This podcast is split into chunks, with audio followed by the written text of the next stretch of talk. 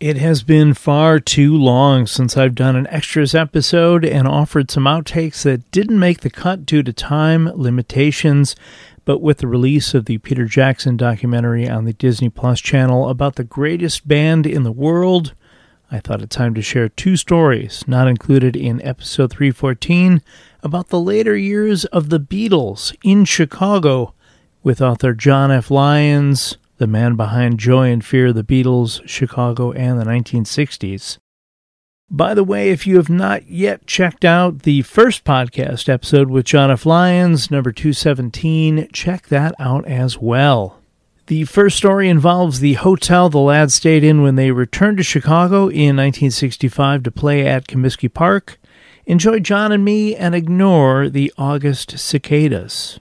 Now, in terms of the Beatles, they stayed two nights and they stayed in a place called the O'Hare Sahara Inn, and it was out near obviously O'Hare Airport, and uh, that was because that was where they thought they were going to come in. But again, Mayor Daley, just to make sure, decided again to play the old trick. So he swaps the airport, and so they actually arrived at Midway Airport again at 3:15 in the morning, just to make sure there wouldn't be any fans there. Wow. Yeah.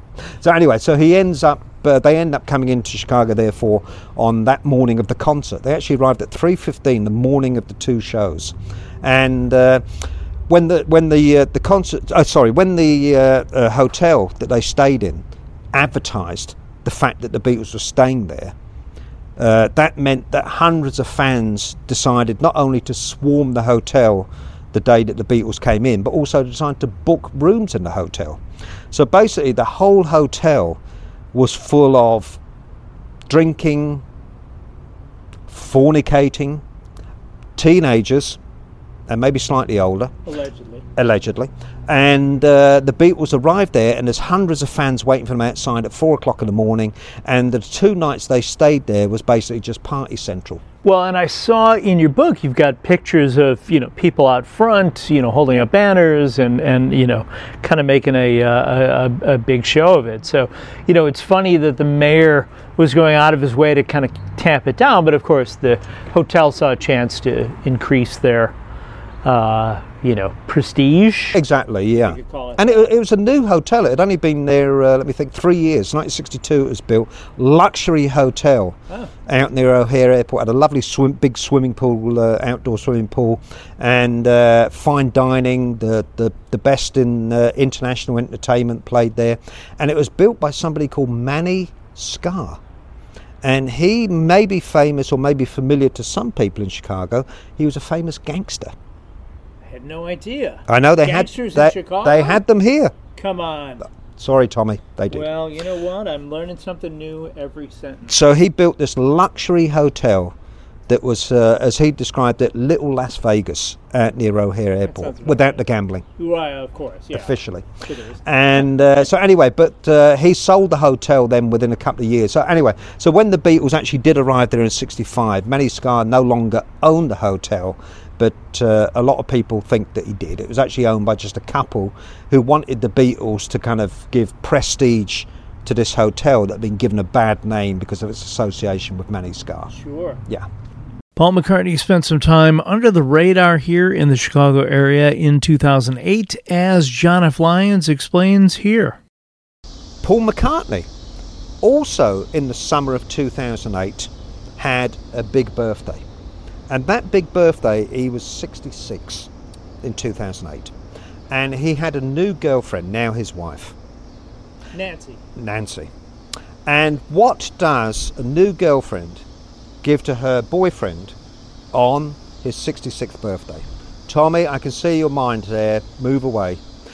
So, therefore, what she decided to do was to go with him on a tour of Route 66.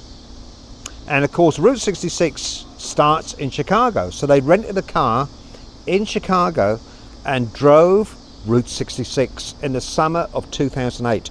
And the first major stop was at the Joliet Area Historical Museum. And they walked into the museum, and uh, the woman that works at the museum said, Oi, Now, I don't think she did actually say oi, but you know, you get the idea. Not, not the, the Museum. I don't think so. But anyway, she said to them, oi, move your car. You can't park there.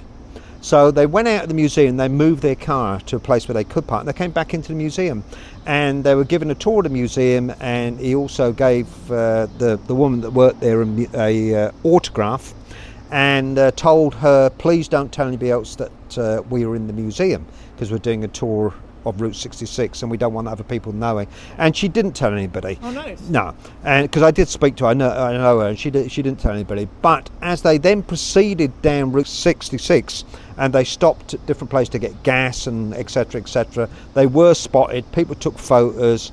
Doesn't have the same social media that we have today, but it was enough for radio stations to pick up on the fact, and so therefore they had to curtail. They never made it Oh, down no, the full. interesting. So, so uh, that tour also means that Paul has a special connection with uh, Chicago because of that eventful Route 66 tour he made in the summer of 2008.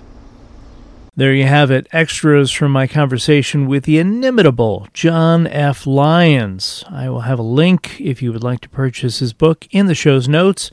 As always, anything you purchase through those links may generate a small commission for the podcast and help offset production costs at no additional cost to you. Thanks for listening.